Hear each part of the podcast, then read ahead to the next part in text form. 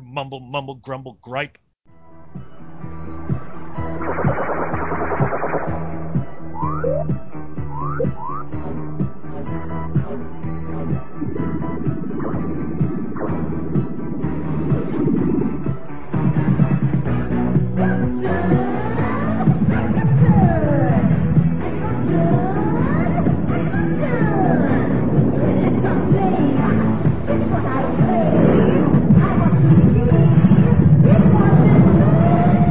Radio Drome. Welcome to another episode of Radio Drome, wasting 55 minutes on your Thursday night. I am Josh Hadley. With me is Cecil T. Robot. He lost the TH again. Yay! I don't know why. I'm just punishing you by taking away your TH or your HE, whatever. I don't know. And Whatever. and, and with us is the Panty Bandit himself, Alex Jowski. Yes, I'm here to contribute nothing today. If you want to contribute something, how about contributing an Adam and Eve promo? Go to adamandeve.com, use the promo code DRUM, get 50% off a single item, three free DVDs, free shipping in the US, and a free mystery gift. adamandeve.com, promo code DRUM. I haven't had Cecil do that. I'll have to have him do that. He hasn't done that in a while. I'll have I know. I've been you- getting. I've been getting Yeah, away with it he's for a been while. he's been contributing nothing. I've I've been shirking my responsibilities. That's why you lost your HE. Ah. So, with Halloween coming up, I wanted to talk a little bit about horror on TV. And I don't necessarily mean like when they show a Friday the 13th movie on USA Network, which doesn't make a lot of sense, but but I'm talking about just like when horror is made for television, the good, the bad, and how there's how there's been a shift in the last few years. Because I remember when I was growing up, horror that was made for television, they would usually go in knowing that they can't get away with boobs, knowing that they can't get away with gore, so they would compensate with mood and atmosphere. That seems to have changed lately. Do you think, like, with that Dracula series that NBC had a couple of years ago and The Walking Dead being so gory and whatnot, do you think that this has kind of swung back around where they said we can get away with gore and swearing so we don't need to have atmosphere and mood anymore? Because personally, I think atmosphere and mood create a much better horror environment than gore and violence do. Oh, definitely. I do not like gore films really that much at all. Uh, the atmosphere is the most key portion. That's what makes a good movie, is the way they've choreographed that for horror movies, at least. Gore just feels cheap. And jump scares, don't even get me started on those. Yeah, gore. Um, I mean, I like a good movie that has gore in it if it is done in the right way. Because uh, sometimes it can go, you know, too over the top, or they do it too soon, or whatever. There has to be a good mixture of suspense leading up to the violence. I, I think that uh, I, I prefer for a movie that would really scare me is something with atmosphere, like The Exorcist. You know, will scare the hell out of me uh, because it's all atmosphere. But a lot of, I hate to do the old kids today. Uh, if you go on like the IMDb and you read, you know, what is being written about The Exorcist, you know, boring, nothing happens, and then you go and you look at other movies that are more recent horror movies. They'll talk about how oh my god this movie scared the hell out of me. And it's all jump scares and it's all just fake atmosphere and it's it's startling you. It's not scaring you. Like a movie like the exorcist will stay with you. You'll watch that and you'll just be freaked out for like a week. Whereas um, uh, I, I can't even think of any of the modern terrible horror films that just have jumping at the camera. It's annoying. I, I think jump scares are what a hack director goes to. Because a jump scare only works if it legitimately works or if it legitimately has a place in the story. For instance, like 1982's The Thing. When that blood jumped out of the petri dish, that was a legitimate jump scare because not only were you not expecting it, but it gets your heart pumping when that happens. Now you look at the Thing remake and you go, this thing's all just jumping around corners going, boo! I, I can't Well, stand yeah. boo scares. They're, They work if- They work if there's you're definitely not expecting it. There's no reason to expect a jump scare. And a lot of movies nowadays they totally set up every single jump scare. If they're few and far between, if there's only like one or two in the whole movie. Yeah, definitely. If there's only a couple, I'll give them a pass. If it's if they're done well like that with the thing, or another one that I thought was fantastic was um, in the first Final Destination where uh, the girl backs off the curb and and and gets, gets hit, by the by the bus. tr- did not see that Oh. coming. Didn't see. I didn't love that scene. I, I'm going to go with Joe Bob Briggs here. The best jump scare and the most legitimate because Blatty used mood to set it up is the hallway scene of Exorcist 3. That is Oh, probably the greatest jump scare ever because it works so beautifully because like I said Blatty used mood and atmosphere to lull you into such a false sense of security that when it happened that was the absolute last thing you thought was going to happen because the way Blatty sets the shot up is it's a uncut shot of a distance hallway. The the shot doesn't move. You just see the nurse going about her duties. You get a couple of false jump scares. You know, uh, by false jump scare, I mean where you expect something to come out and then it's just like, you know, the nurse knocked some towels off of the table or something. And then she goes into this room, does something, turns the light off. And again, this is all done from the hallway, uninterrupted. It's an almost three minute shot. And then she locks the door, and then the door just opens and the killer comes out. You jump to the goddamn ceiling. That's how you do it. Not, oh my god, we're looking for the killer. I open the closet. Ah, there he is. That's not a jump scare. That's cheap. I got a good one for you. The freaking terrible remake of A Nightmare on Elm Street. Freddy actually jumps out of the closet and says "boo." I, I just I openly laughed. I was like, "Are you ab- you cannot be serious?" He actually did a boo scare for real. It, it- oh that movie sucked. But then why do you think because The Walking Dead loves jump scares and they also love gore. The Walking Dead rarely establishes atmosphere. Okay, the pilot episode, I thought the pilot was fantastic of Walking Dead because specifically it established atmosphere. When when Rick is on the horse and he rounds that corner into all those zombies on the street, that's a legitimate holy crap because of how it was set up prior to that. The Walking Dead that's on now is just all, hey, you didn't see this zombie quietly waiting behind this tree in this giant open field because, boo! That's why. I'm not really watching the Walking Dead for the jump scares. In fact, I really haven't found it scary since the first season. I like the story. That's about all I like it for. Those jump scares, they they irk me. What are, I hate Do more is that they agree with- force at least one in every episode. They have to force these fight scenes with zombies, and they're getting more and more contrived as they go along. Do you agree with me that The Walking Dead overuses jump scares and gore when they could be establishing mood? Yes, they do. They they kind of cheap it out there with the jump scares. Considering the show's not really even about zombies at this point anymore, but they still keep trying to force zombies in there. In the case of this, it doesn't uh, it doesn't bother me as much. Um, I don't really. Uh, I mean, there there are some jump scares, but I think they have a, a fairly decent atmosphere. Uh, it- it's it's creepy, and I think that probably the biggest reason why it has gone a little bit more in that direction is with the loss of Darabont. He was really bringing a lot of the soul to that show, and I still very much enjoy it. I mean, I can't wait for the new season to start. I, I do think that um, you know, depending on how this season goes, it might it might be in their best interest to see if they can get him back on the project because he definitely did. From what I've read, how he quit bridges. was very much a pouring gasoline on the bridge and flicking his Bic at it. Yeah, uh, well, but I mean, at least at least it hasn't gone like completely downhill and turned into a pile of garbage. I know you don't like it, but I still think that it is a very entertaining show. It's one of the few shows that I actually will make an effort to watch like on the night when it's on, as opposed to TiVoing it and watching it like weeks later. Cecil, your taste is in your ass. Cecil, I'm sure you remember one of the first Fox 9 werewolf, right? I have it.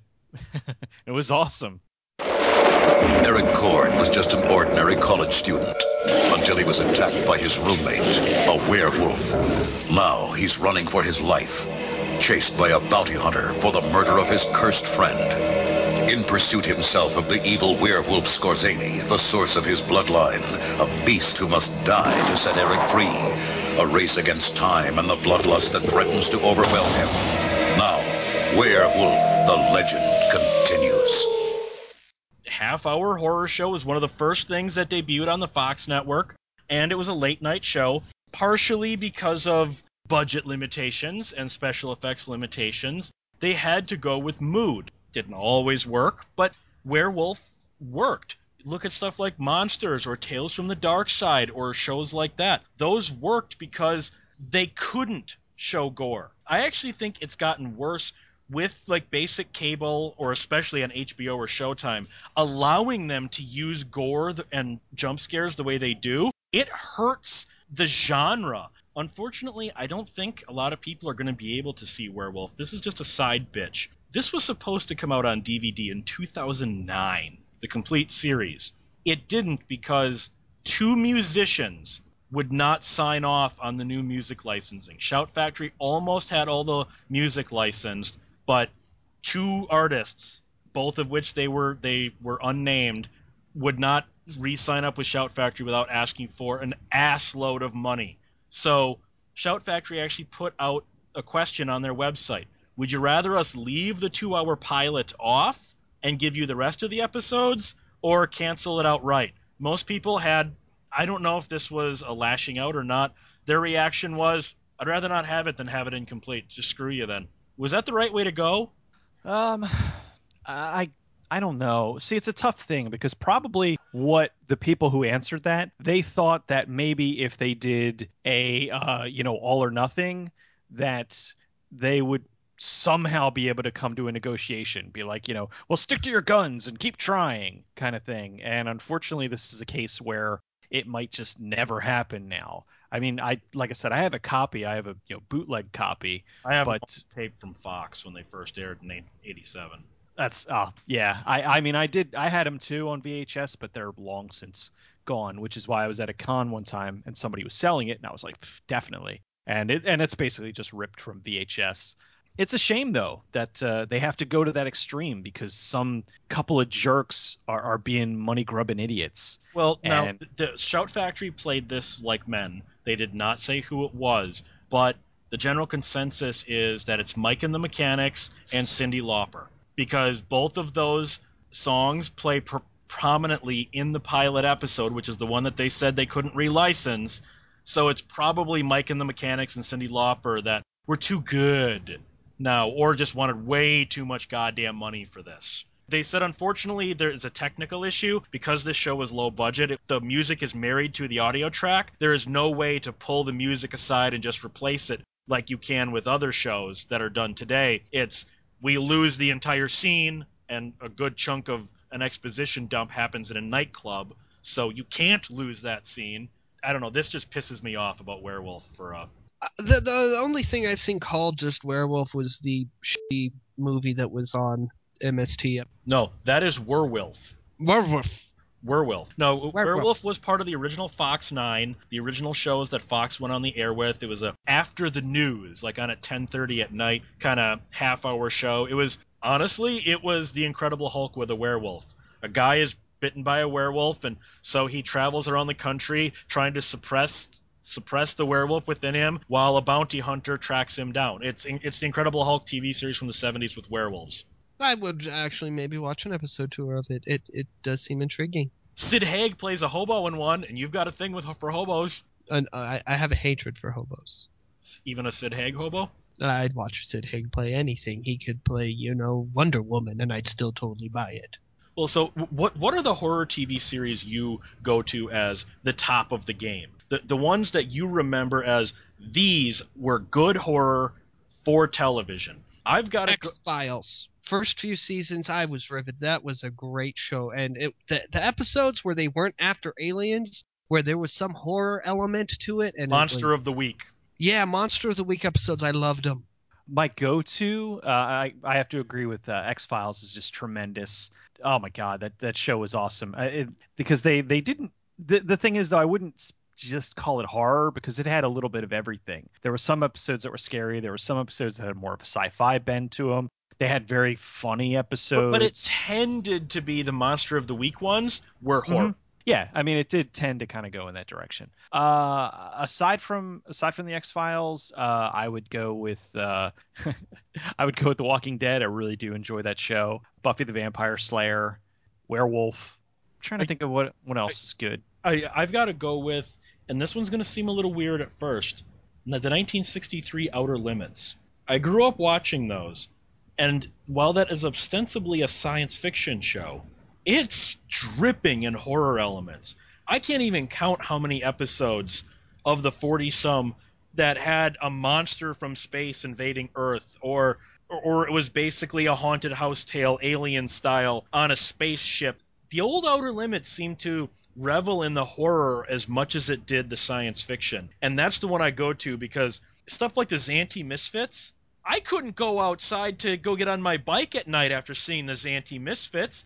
That scared the hell out of 10 year old me. You want to argue that that's not horror? Uh uh-uh. uh Are we talking the original or when they brought it The, back? the, the, the 1963 series. Because I've actually not seen the original Outer Limits. I've only seen the when they brought it back on. Started on Showtime, and I would watch every episode there. Some of them were like an hour long or more. They were like whole movies. Yeah, on Showtime they had a couple of two-hour episodes, but on Showtime they did something that I, I liked a lot: episodes that were sequels to other episodes. Oh. So sometimes you had continuing stories, even if they didn't, you know, like maybe once a season you'd revisit, like like Robert Patrick. He appeared in two episodes as the same character. I thought that was pretty cool. That it was an anthology series with kinda continuity, if that makes sense. But like when they started, I think their first episode was the one with Beau Bridges and those bugs. Beau Bridges and and uh, Lloyd Bridges, and I think Jeff Bridges has a cameo. Yeah, the Sand Kings. Yeah, I loved that episode a lot. And those first few that they had on Showtime, you know, I loved them. But when they started making regular half hour episodes, it felt tired. Hour. The show was Oh. always an hour. Even when they like had it syndicated on Showtime, it was still an hour. Was uh, the show was always an hour with occasional two-hour movie, you know, episode. Like Oh my like, God. like, the Showtime series finale with Charlton Heston and Virginia Madsen and that. Like that was a two-hour episode. A lot of the ones that I watched on reruns and sci-fi could have been a half hour because they were just that an hour long is way too much of a setup to a shitty half-ass twist ending. Before I get to the outer limits, I want to. I remembered what my go-to one was. Friday the Thirteenth, the series. I loved Friday the Thirteenth, the series. I've got all well, I've got all the episodes on tape from the original airings, but I've got the box set of all three seasons. I loved that show. I remember that was always on Friday nights right after the news on my local station, so I'd always end up watching the sports cast. I don't give a crap about sports because Friday the Thirteenth was on after it. Definitely, yeah, that show was awesome. But um, uh, as far as the outer limits, yeah, I'm with you. Um, there were some really creepy episodes. I haven't seen all of them. I've seen a bunch of them, but uh, definitely a good chunk of them were horror. Well, and then you brought up Friday the 13th, the series. You had a huge thing of first run syndicated horror series in the 80s, starting with Tales from the Dark Side's pilot in 1983. I'm not going to go too deep into the Tales from the Dark Side history because we'll be dealing with that later this month. Tales from the Dark Side's pilot got such amazing ratings. Remember, Fox doesn't exist at this point. It beat the prime time networks Halloween weekend 1983. So Tales from the Dark Side kicked all of this crap off, and then you very quickly saw Friday the Thirteenth, the series, and Freddy's Nightmares, and Werewolf, and the they brought Alfred Hitchcock Presents back after this. Amazing Stories, even though that was much more science fiction, was brought up. All of a sudden, you started seeing Dark Room and The Evil Touch pop back up in syndication. These were shows that had been around prior and both had failed. Horror was big again. Friday the 13th, the series, was actually canceled at the peak of its ratings. Season 3 was the highest rated of the three seasons when Paramount decided to pull the plug on Friday the 13th, the series. Have you ever seen Friday the 13th, the series, Alex? I've seen a few episodes. Yeah, I didn't mind it. I kind of liked the ones that I saw. I Didn't like that it was Friday the Thirteenth, the series. That this could have just been a series they called anything because it stood well enough on its own. I liked it because it was just unique. I mean, the, the, the characters were, were cool, and each of the items that they were tracking down had a really good story around it. It seemed like uh, they sat down, and when they came up with each item that was going to be, you know, what that episode revolved around, it seemed like they had like a history and a lore to it. It's it, it was almost like this was a, something that probably could have gone on longer. Uh, they could have shown. Well, it enough- absolutely could have gone on longer. I'll in a minute I'll get into why it did not. But l- let's give people some history of why Friday the or what Friday the 13th the series was about. It was it was about this. Lewis Vendredi made a deal with the devil to sell cursed antiques. But he broke the pact, and it cost him his soul. Now his niece Mickey and her cousin Ryan have inherited the store, and with it, the curse. Now they must get everything back. And the real terror begins. So it was basically a fetch quest. They had to get back all of these cursed antiques. One thing I liked is they didn't play morality in this that, oh, all the people who are got the cursed antiques are evil. Sometimes they are the victims as much as anything else, and they still have to be stopped. Like in a lot of these, the people are using the cursed antiques for somewhat of a valid reason. Like uh, I remember the the remember the vampire episode where Jill Hennessy, I think it's called uh, Night Moves or Night Night Hunger or something, where Jill Hennessy before she became famous was a vampire hooker. In that one, the guy's using a cursed cross to kill vampires with to stop them killing innocent people, but to do it, he has to power up the cross by killing innocent people. So you kind of go, no pun intended, his heart's in the right place, but the object has tainted him. I like that kind of morality play. It was cool because there wasn't really anything quite like that on at the time. And to have that much depth to it, it wasn't just, all right, they have to go get this thing and it's scary. And, and like you said, uh, the person who has it is evil. There is this gray area that doesn't really come around too often. And that's one of the reasons why it worked so well. And the other cool thing about Friday the 13th, the series, was that, okay, we talked about the gore levels and stuff in Walking Dead. Friday the 13th, the series, that's one of the problems it had. Paramount got sick of all the complaints for just how graphic the episodes were. Not just with gore. They had really close side boob in a bunch of episodes and whatnot. And you got to remember, this is 1987 broadcast television. Paramount got sick of all the complaints about how graphic the show was, and then finally the episode Hate on the Radio was the show that got them canceled. A guy whose father was in the Klan, and his father spent his entire life in prison because he killed a black civil rights leader in the 60s. So he gets a radio from, you know, Vendredi's Antiques that sends him back in time. Now, you would think in a normal morality play kind of story, he'd go back to try and show his father the error of his ways, right? He went back to help his father not get caught killing the civil rights leader. That's really playing on the dark side of, of morality, isn't it? Big time. And Paramount after that, because that was also one of the first times, basically, even back then, it was difficult to say nigger on television. They said it three or four times in hate on the radio. Paramount just got sick of it. Paramount was just, we are done. We are done dealing with the complaints. You're canceled. We'll finish airing the episodes you've got. You're not. You're no more. The Scarecrow.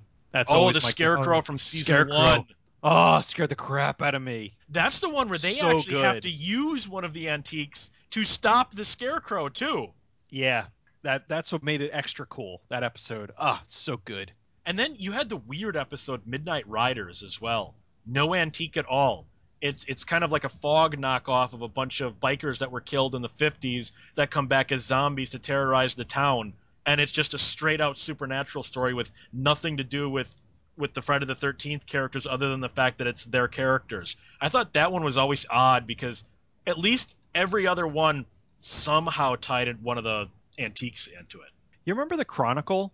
Chronicle, the the newspaper one from the Sci-Fi Channel? Yeah, I always felt like that was a spiritual successor to the Friday the Thirteenth series because it had a. I think what you're thinking of is the flat out ripoff on Sci-Fi, Warehouse 13. No, Warehouse 13 is is the flat out ripoff, but no, the Chronicle for me had kind of I don't know, it, it always reminded me a little bit of uh, Friday the 13th. But yeah, the Warehouse 13 was a, a total ripoff. Guy, girl, you know have to well and, and, then you've got the old wise man that's mm-hmm. helping them and they've got the warehouse and they've got to get back all in this case alien artifacts that that taint the users and you go oh jesus this is friday the 13th the series for sci-fi. Screw you.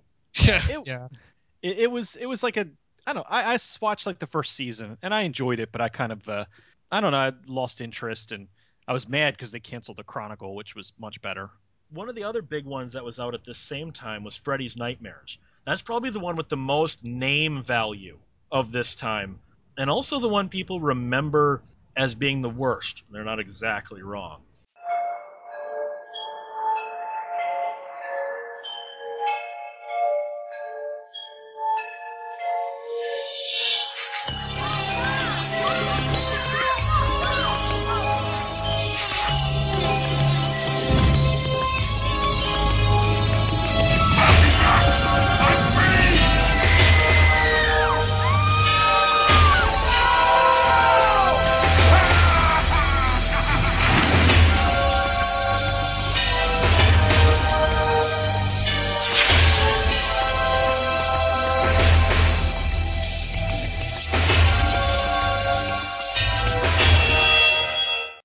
I watched a few when it came out, hated it, and that was it.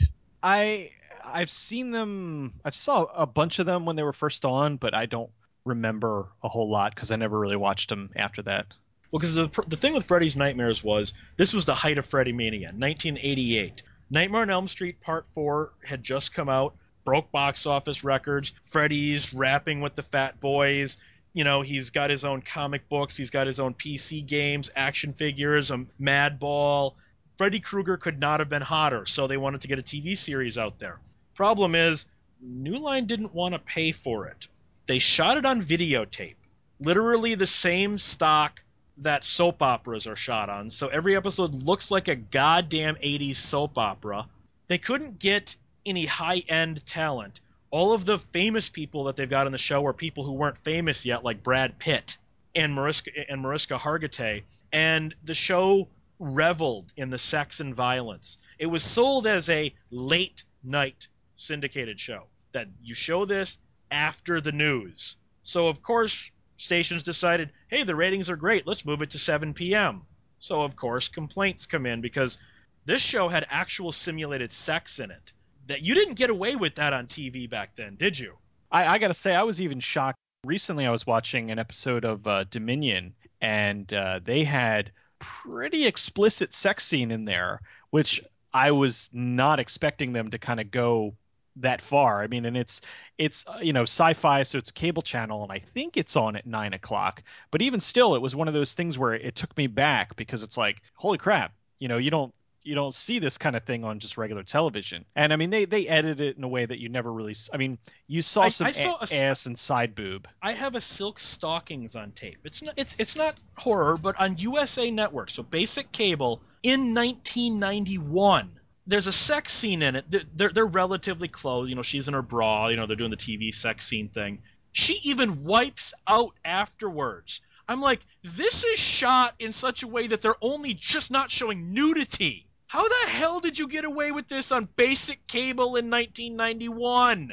Well, Silk Stockings wasn't wasn't that on late? Wasn't that on like eleven o'clock on USA? Yeah, but still, it's basic cable. But still, yeah. I, but I'm saying, I guess the timing always plays a lot into it, and that was kind of the whole shtick with Silk Stockings. It was, uh, you know, we're gonna have some chicks in lingerie every now and then. We'll have a Playboy Playmate on, and you know, see what we can get away with. We go to what is arguably the most famous, even today, I still see references to this, the most famous horror TV series of the previous era, Tales from the Crypt. When HBO debuted Tales from the Crypt, that thing opened the floodgates. I remember watching that the night that they debuted the quote movie, it was just the first three episodes all aired together. This thing hit pop culture like mad. Seriously, HBO credits Tales from the Crypt for adding almost 15% of HBO subscribers over the next two years. That's why I got my parents to get it. Because you wanted Tales from the Crypt, right? I, uh, yeah, and I loved that show. Every time it was on, I was watching it. I was setting the VCR and everything, so I could never miss an episode. Even if it was a rerun, I still watch it. Why did Tales from the Crypt hit you then? It was an exciting show. I felt the stories were. I felt they were original, even though I didn't realize until much later how contrived a lot of them were. Well, and like- a lot of them were adapted in quotes, maybe like, you know, 20% from old EC stories from the 50s.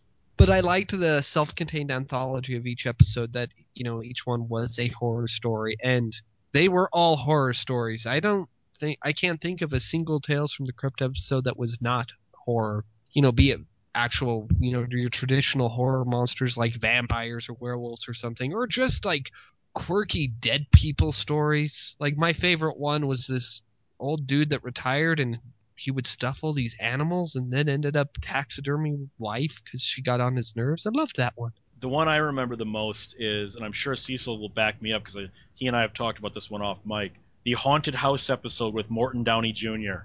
Oh yeah. That episode is legitimately scary. Why? It builds mood. Yes, there are jump scares, but the jump scares are there because of how the mood was built. I remember I remember the one okay, Alex, you, you you pointed out that they sometimes had cheesy twist endings and whatnot. Were there any that you remember from Tales from the Crypt that legitimately made you go, that was a good twist ending and I did not see that shit coming?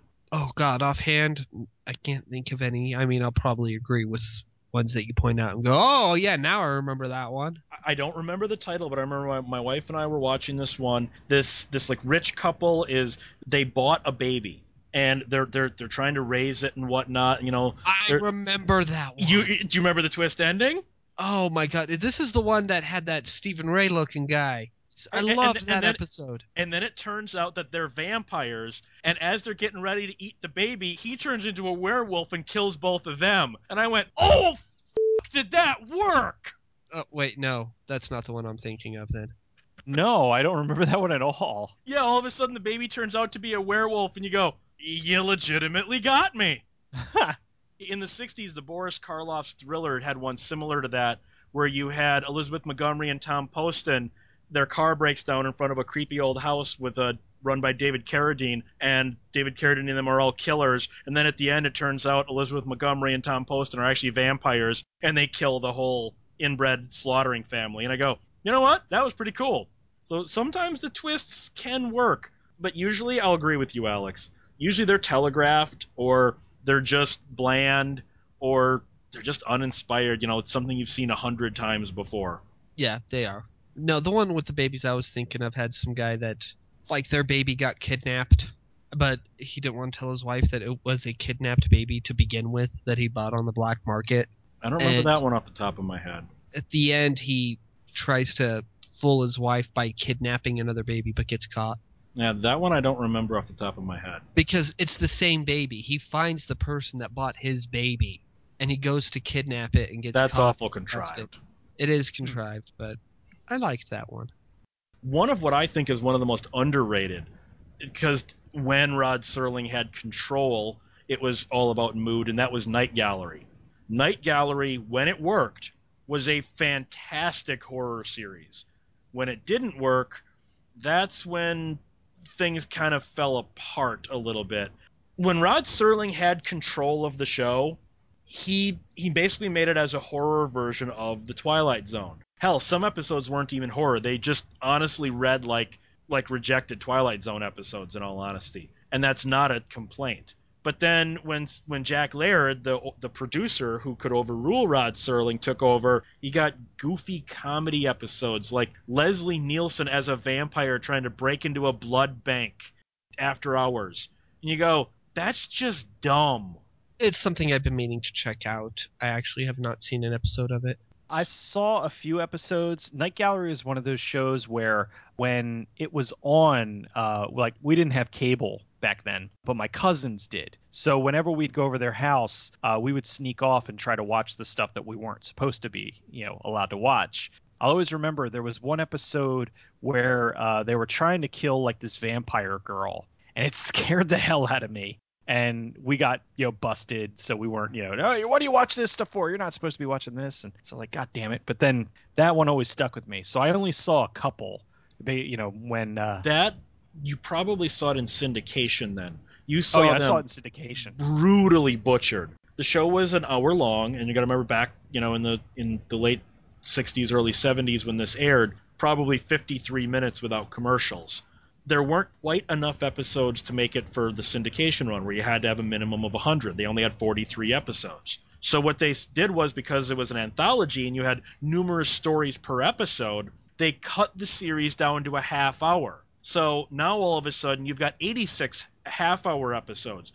Problem is, some of the stories either were too long for the new half hour format, so they'd cut a bunch of scenes out, or were too short. This was produced by Universal, so they would pad them out with scenes from Universal movies. But they were still not quite there for the 100 episode syndication run. Now, with the exception of Rod Serling, a lot of the production crew also did the Sixth Sense TV series at the same time, using the same sets, the same costumes on the same Universal backlot. So what they did was they took the hour-long Sixth Sense episodes, cut those to a half hour, drove a dump truck full of money up to Rod Serling to do nude night gallery introductions for the Sixth Sense episodes, so now they had 106 episodes to be able to sell to syndication, where it seemed like every other week Gary Collins from The Sixth Sense was store was starring in a six was starring in a Night Gallery episode.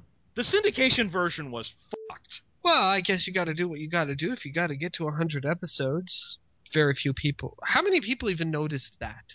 I, I before I knew all that, I did notice why is Gary Collins in every other episode? Oh, because those are from a TV series called The Sixth Sense I've never heard of. That's crazy. I had no idea. Because I mean, I only ever watched it when it was in syndication. So. Yeah, it wasn't. In, it wasn't until Columbia House started releasing the full uncut hour-long episodes on VHS in the mid '90s, twenty-five dollars for two episodes, that the the full versions had been seen since 1973 when they went off the air. And to this to this day, the hour-long Sixth Sense episodes have never been released to anything except the crappy Chiller channel, who still cuts it because without commercials, the Sixth Sense episodes are 44 minutes. Back in 1971, no way was an hour-long show only 44 minutes without commercials. So even the ones on Chiller are still probably missing five to seven minutes of footage per episode. That to me is just ridiculous. But do you remember when Fox tried to get into this back in 2000. Do you remember Night Visions? Oh yeah, I remember Night Visions. I don't. Hosted by Henry Rollins. It was an hour-long format with two half-hour stories per episode. And, you know, they had like Joe Dante and Tobe Hooper directing episodes. You had people like uh, Pam Grier and whatnot starring in them. It lasted a total of seven episodes that aired, and then I think it was either Chiller or Sci-Fi burned off all the unaired episodes later. This was very much a prototypical 2000 TV uh, anthology series. Every now and then you'd get a great episode. Every now, every now and then you'd get a great episode like Patterns, which was fantastic with Malcolm McDowell. And most of them were just Alex. It was like going back to the Tales from the Dark Side thing. You could see the twist ending coming within the first five minutes that just made the next 25 minutes laborious because they didn't do anything with their format. I found that to be annoying as hell. I just remember it being kind of uh, like a little uh, more updated version of um, the Twilight Zone. I, I, I, didn't see a whole lot of them. Uh, I don't know why. It's I think I just kind of probably because it uh, was on Friday nights at 8 p.m. like Fox's want to do for genre series. Oh God, yeah. Because uh, it had uh, you know stuff that I would like. Uh, it's just you know something that uh, fell through the cracks for whatever reason. So I only caught a few here and there. You you had other ones like in the 70s. You had a series called Ghost Story for the first 10 episodes, and then the last seven episodes they changed the title to Circle of Fear, which is just a god awful title. But now to go back to the mood versus gore thing, Hammer Films. Hammer they always had copious amounts of nudity and gore, especially for the 60s and 70s, right? Do either of you remember their two American TV series? Well, two TV series that aired in America Hammer House of Horror and Hammer House of Mystery and Suspense? No, I do not. I didn't know they had that. Hammer House of Horror lasted 10 episodes. You know, there were 50 some minutes without commercials, including what turned out to be Peter Cushing's very last acting role. He died shortly after shooting his Hammer House of Horror episode. So the last screen appearance of Peter Cushing was on TV. It it aired over here in syndication again, and then they went all out because now Hammer House of Horror was made for British television, you know, British actors and whatnot. And with the exception of one flashback in the first episode, they were all contemporary. So they all took place in 1980 or 1981, which was kind of weird for Hammer, you know, because kind of gothic horror was the thing that they were known for, which was kind of weird. And then a couple of years later, they made Hammer House of Mystery and Suspense, which was made for American television, shot in England, where they would always have a, a, a big American star in the episode and then shoot it in England for American television. Which I don't know. To me, it's kind of weird to think of a time when Dirk Benedict was a big American star. But all right, Barbi Benton. When the hell was she ever a big American star? She was in Playboy. Was she ever like a movie star or anything though? Not to my knowledge, but uh, that's that's the only thing that I knew her from. Well, now, do either of you remember the Hunger TV series from Showtime? No, I No. didn't have cable back then, so Well, these were also syndicated as well, so you might have caught them late at night on a local station. But the first season was hosted by Terence Stamp. and Then the second season, to really drive the title home, hosted by David Bowie. You know, like from the movie The Hunger. But and they really missell this, especially the DVD. The DVD shows two vampires, very true bloodish, feeding off of each other in a sexual embrace. The Hunger. Um, of the 40 some episodes, there were like three that involved vampires. Hell, there most of them weren't even supernatural. Most of them were like Alfred Hitchcocky style, you know, a guy trying to get away with a murder kind of thing. Way to missell that, huh? when uh, when did it come out on DVD? Like recently? Came out on DVD in 2010.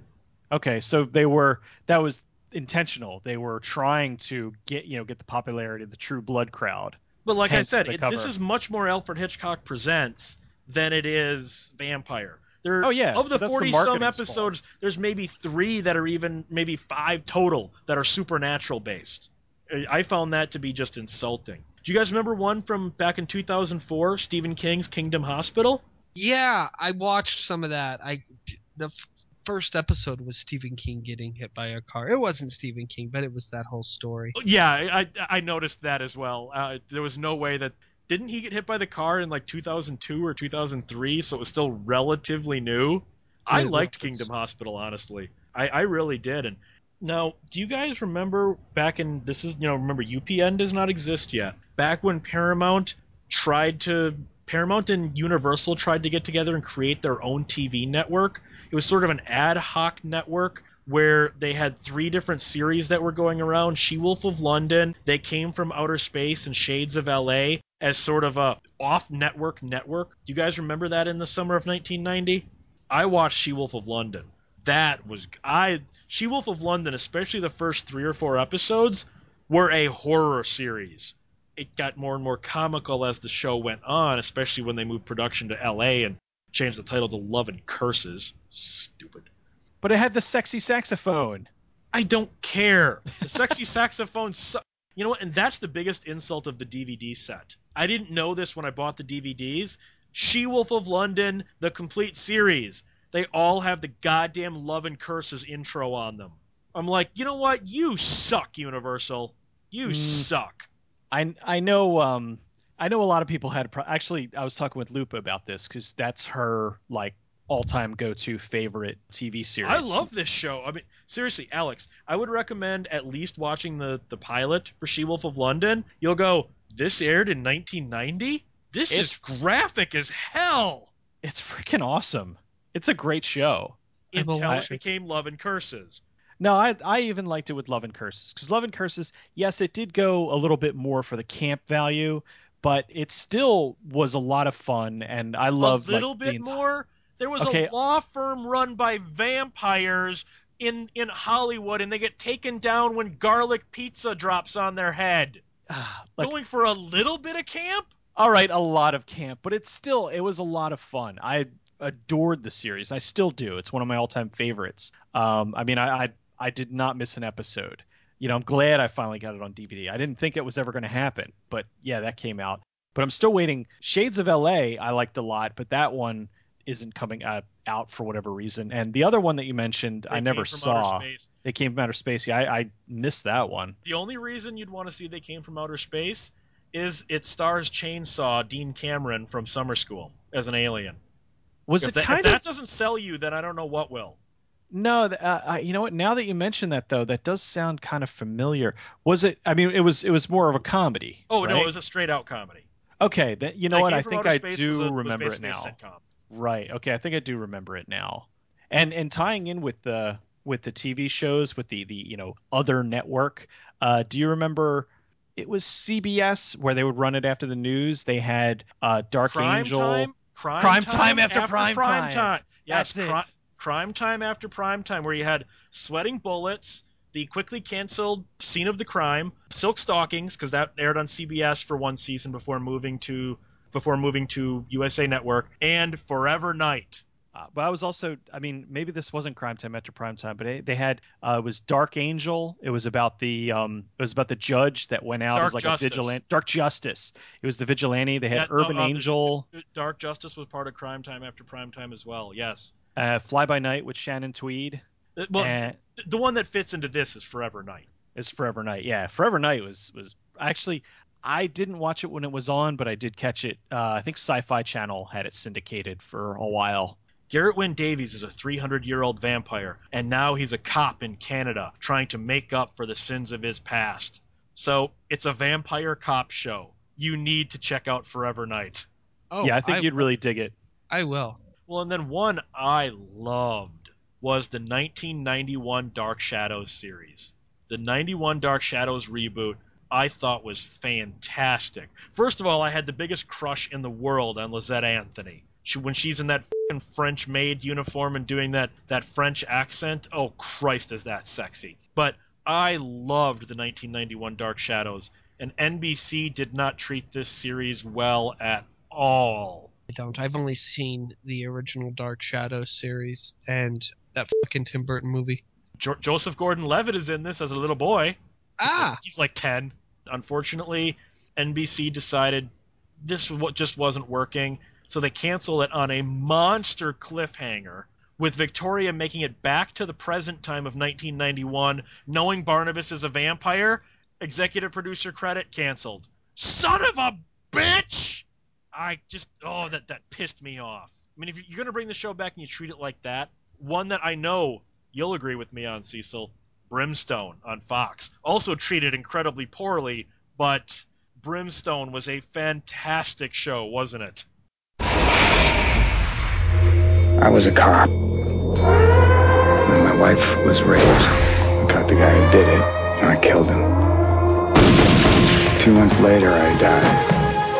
I went to hell. 113 of the most vile creatures escaped. They think they'll beat the devil. Nobody beats me. So how am I supposed to send them back? The eyes, windows to the soul. Destroy the eyes and the damned get a one-way ticket back home to hell. But it's not hell you should be scared of. It's losing your second chance at life on earth. Time to give the devil his due. Brimstone was so freaking good. They didn't know what they were doing. I- Fox I- aired them wildly out of order to the point Mhm. where they were constantly making reference in the past tense to the episode that would air the next week because it was so out of order. And this one, I think Brimstone, one of the things that did not help it at all was its pilot. It had a great pilot that felt tonally completely different than the other 12 episodes. The pilot was shot in New York and takes place in New York and is very dark and muted and then the rest of the series takes place in LA. They don't even mention the move from New York to LA, and it's much brighter and poppier colors, and you just go, "Whoa!" Some major retooling went on between the pilot and the second episode, didn't it? Yeah, it uh it it went it, it was I mean it still had that color corrected gray filter over it, but it was a little bit brighter. But it's still it was and the was move to a, LA was never explained. The first episode they're in New York, New York landmarks. The second episode they're in Los Angeles, and it's all the same characters, and you just go, "Really? You're not even going to bring this up?" Well, they figured nobody would notice. But um, in general, there were probably a lot of people that just didn't even notice, and and it wasn't because they were moving it around and not and didn't they air it at a bunch of different times like Fox has a tendency of doing, Yeah. and then it just it fell off the radar, which sucked because it was a good show. Since I'm going to guess, Alex, you've not seen this one. Cecil and I are going to try and sell this to you. okay. Okay, Ezekiel Stone is a cop in the early 1990s, well, actually the late 80s, and his wife gets raped. They can't charge the rapist because of a technicality. So he runs into the rapist on a burglary call and kills him in cold blood because he's the man that raped his wife. He then later gets killed in the line of duty and goes to hell. Now, 113 souls have escaped in 1998 from hell. The devil, who has no real power on earth, needs a hunter. So he gets Ezekiel to he, he basically bribes him. I'm going to send you up to earth. You send all 113 souls back down to me, and I'll give you your life back. But there are limitations. Ezekiel is completely impervious to harm except by another damned soul. But so are they. They're only another damned soul can harm a damned soul. If he gets both of his eyes taken out, he gets returned back to hell irrevocably. He looks completely different, so even if he goes to his wife all these years later, who's now happily married, she won't recognize him. And every day, the devil pl- screws with him. For instance, he can only have the amount of money he had in his pocket when he was killed, which is $13.13. So no matter, I mean, he can get somebody can give him twenty bucks. He'll wake up the next day with thirteen dollars and thirteen cents in his pocket. That's all he has to try and get around on and buy gas to hunt these people down and whatnot. And then he runs into a police detective who there's a big plot twist revealing. And come on, tell me you don't want to see this show. Yes, I do. And, and they, they also played that morally ambiguous thing. One of the escaped souls was a Nazi war criminal who experimented on Jews who has used his time in hell to become a better person. He's using the knowledge he got from all of his ill gotten deeds to try and help medical science today and help cure AIDS. Ezekiel, to save his soul and get his life back, still has to send him back to hell. That's pretty cool. And the devil's played by John Glover. Oh my god, he is John Glover has so much fun in this role too. Oh, you can tell. But the whole thing with the the eyes, though, I loved it because they said the eyes are the windows to the soul, which is why if you get your eyes shot out, you go back to hell. I thought that that was a neat little twist on uh, the saying. Oh, and about four or five episodes in, Lori Petty shows up as his sidekick. Yeah, because she runs the flop house that you know he's got to live on thirteen dollars with. Oh, and John Glover also they do hint that heaven is involved too, because he also plays an angel too, which I don't know if that makes it creepy or cool. It's a good show, man. They they just blew it. Yeah, but, but again, that was Fox. One of the reasons it didn't make it, Fox aired them wildly out of order. I mean, after the pilot, they aired the second episode, then the fifth episode, then the then the third episode, then the twelfth episode, then the tenth episode, then the fourth episode. Did I mention this is a continuity based show? I, I want to see this now. Yeah, Fox totally just bid it on this. Fox didn't know what the hell they were doing just like they didn't with Freaky Links. Oh, Freaky yeah, Links was just fantastic. Here we go.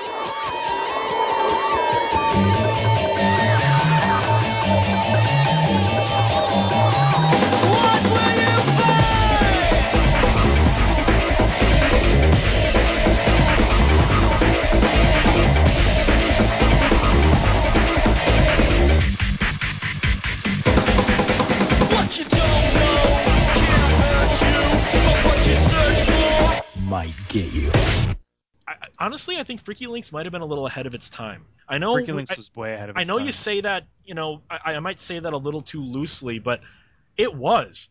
It, it, it was a show for the YouTube generation in 1999. You know, seven years before YouTube existed. That's being really ahead of your goddamn time. And again, thank you, Fox.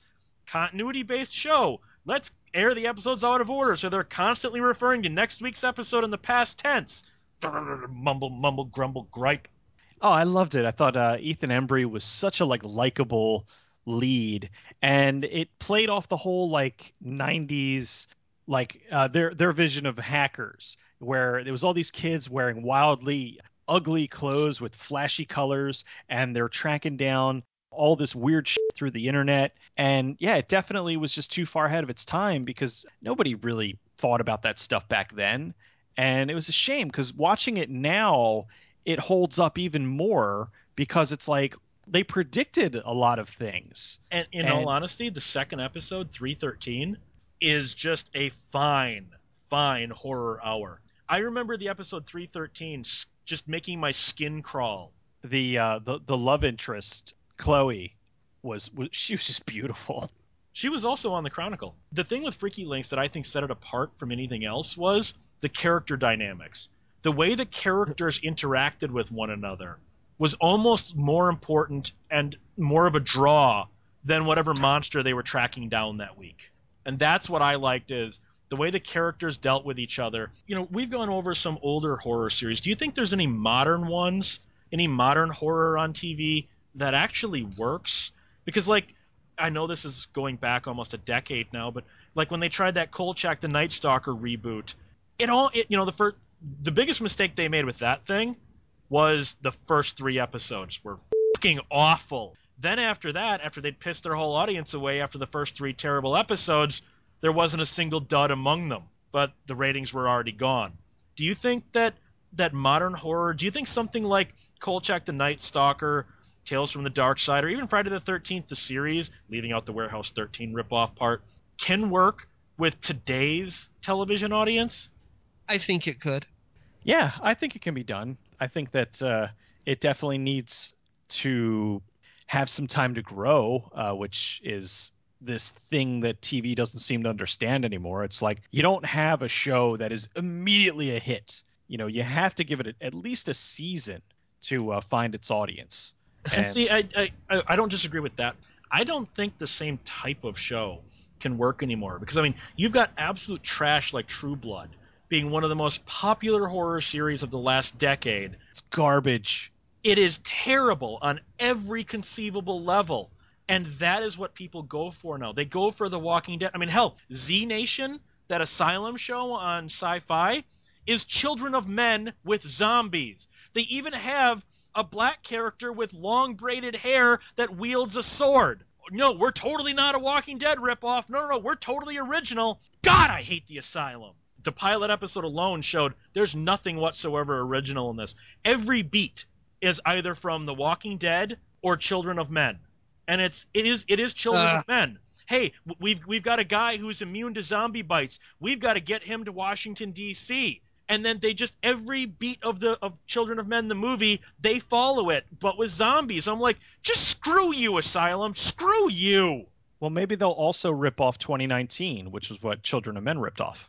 I did see the trailers. They were airing them during Sharknado 2. It intrigued me, and I'm like, hey, I want to watch this. But you know what? I, that motivation died after a few more trailers. I'm like, well, they've Am got. I wrong that this is a this is Children of Men meets The Walking Dead? It is. I mean, I'm willing to give it a shot, but mostly because of Harold Perrineau. It hasn't aired yet, but the Constantine TV show that NBC is putting out. I've seen the original pilot. They've already said it's way getting retooled before that pilot because that pilot was just awful. It seems like they're still trying these horror series, but I think something like Constantine, modern horror on TV can't work, I think, on NBC, CBS, Fox, or ABC. Maybe on sci fi, maybe on AMC, maybe on TNT, where you can get away with a little bit more. I'm not talking about the excesses of The Walking Dead kind of gore, but you need to be able to push the boundaries a little bit. Like, as bad as that NBC Dracula series was last year, you could tell they were, it was pretty neutered already. And they were pushing the boundaries of what NBC would let them get away with. That show might actually still be on the air if instead of NBC it had been it had been a chiller original. So I think modern over the air network horror can't work anymore. It just the market has changed too much. Well, that's why now we have um, a lot of the shows are going to cable and are going to Netflix and stuff. Um, it's that the networks are a little scared and they'll do something like the Vampire Diaries, which I watched the first like season and enjoyed. I watched the was- pilot and went, nope. It was clear that this was aimed at a younger demographic. Where can people find you if they want to create a horror anthology out of your sniffly panty stealing ass? GeekJuiceMedia.com. Cecil, do you want your T8? You want your HE back? Then tell pe- Sure. then tell people where they can where they can contact the robot. Uh, they can contact the robot at goodbadflix.com as well as geekjuicemedia.com. You can find me at 1201beyond.com. Contact the show at 1201beyond at gmail.com. And whatever you do, the asylum must be stopped. And I am currently setting my TiVo to record Z Nation. You sellout piece of crap.